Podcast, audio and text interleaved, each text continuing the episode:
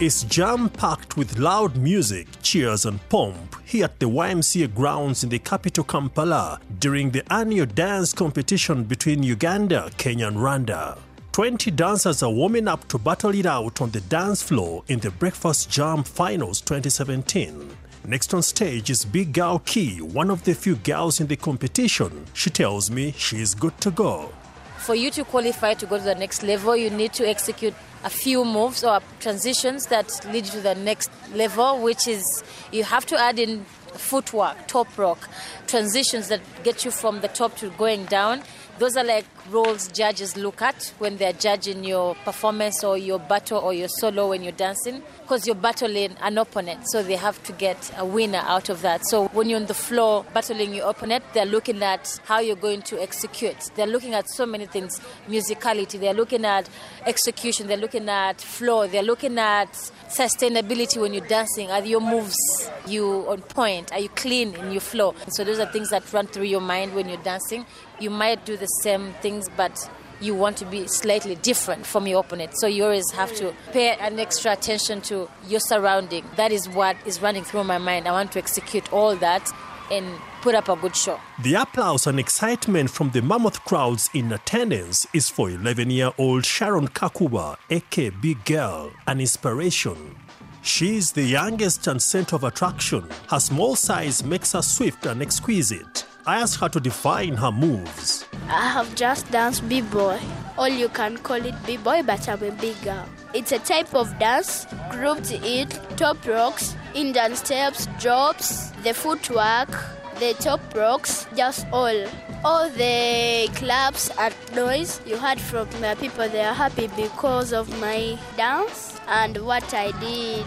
Like I did funny, funny things, which I thought I they will be happy and then I said, let me add in. The heat is on as the crowd cheers for every dancer that steps on the floor.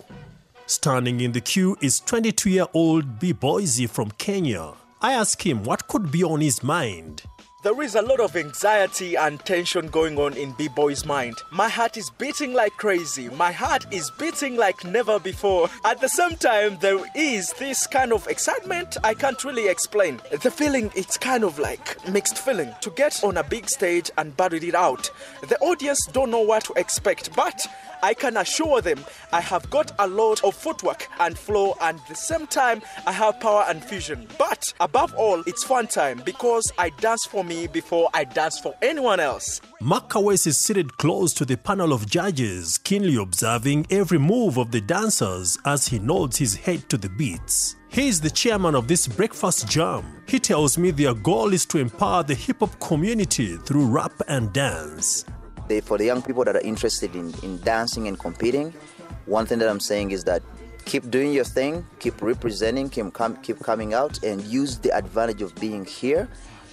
Connect with people from these different countries. That's the reason as to why we organize this event. It's not about just coming only to see amazing people dancing, that's cool, but also when you see someone from another country, you like their style, you you, you like how you, like how they danced reach out you know learn their language learn their culture connect. Maybe that's going to be the, the person to invite you to their country. That's how that's why we do it. Mean we can um, as as the breakfast jam we can oh, we can create these opportunities and we can show you doors but we cannot kick you or we cannot push you to go through those doors. It's your responsibility. So take advantage of it Robert Musitwa, the public relations officer for the Ugandan National Cultural Center, was also in attendance. He says the youth today have popularized the performing arts and transformed it into a lucrative industry. As a country, Uganda, I'd want to recommend to look at performing art as something which is really important in terms of job creation.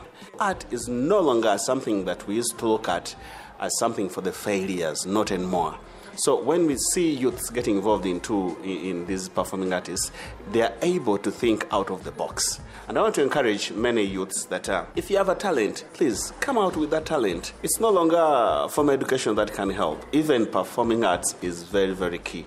For DW, this is Frank Yiga from Uganda perfected but not invented. Rhymes from the ego driven, self centered. Entered the fast lane and never got dented. Life in a flash, pipes, buds, and hash. Three of my favorites, four of us made this.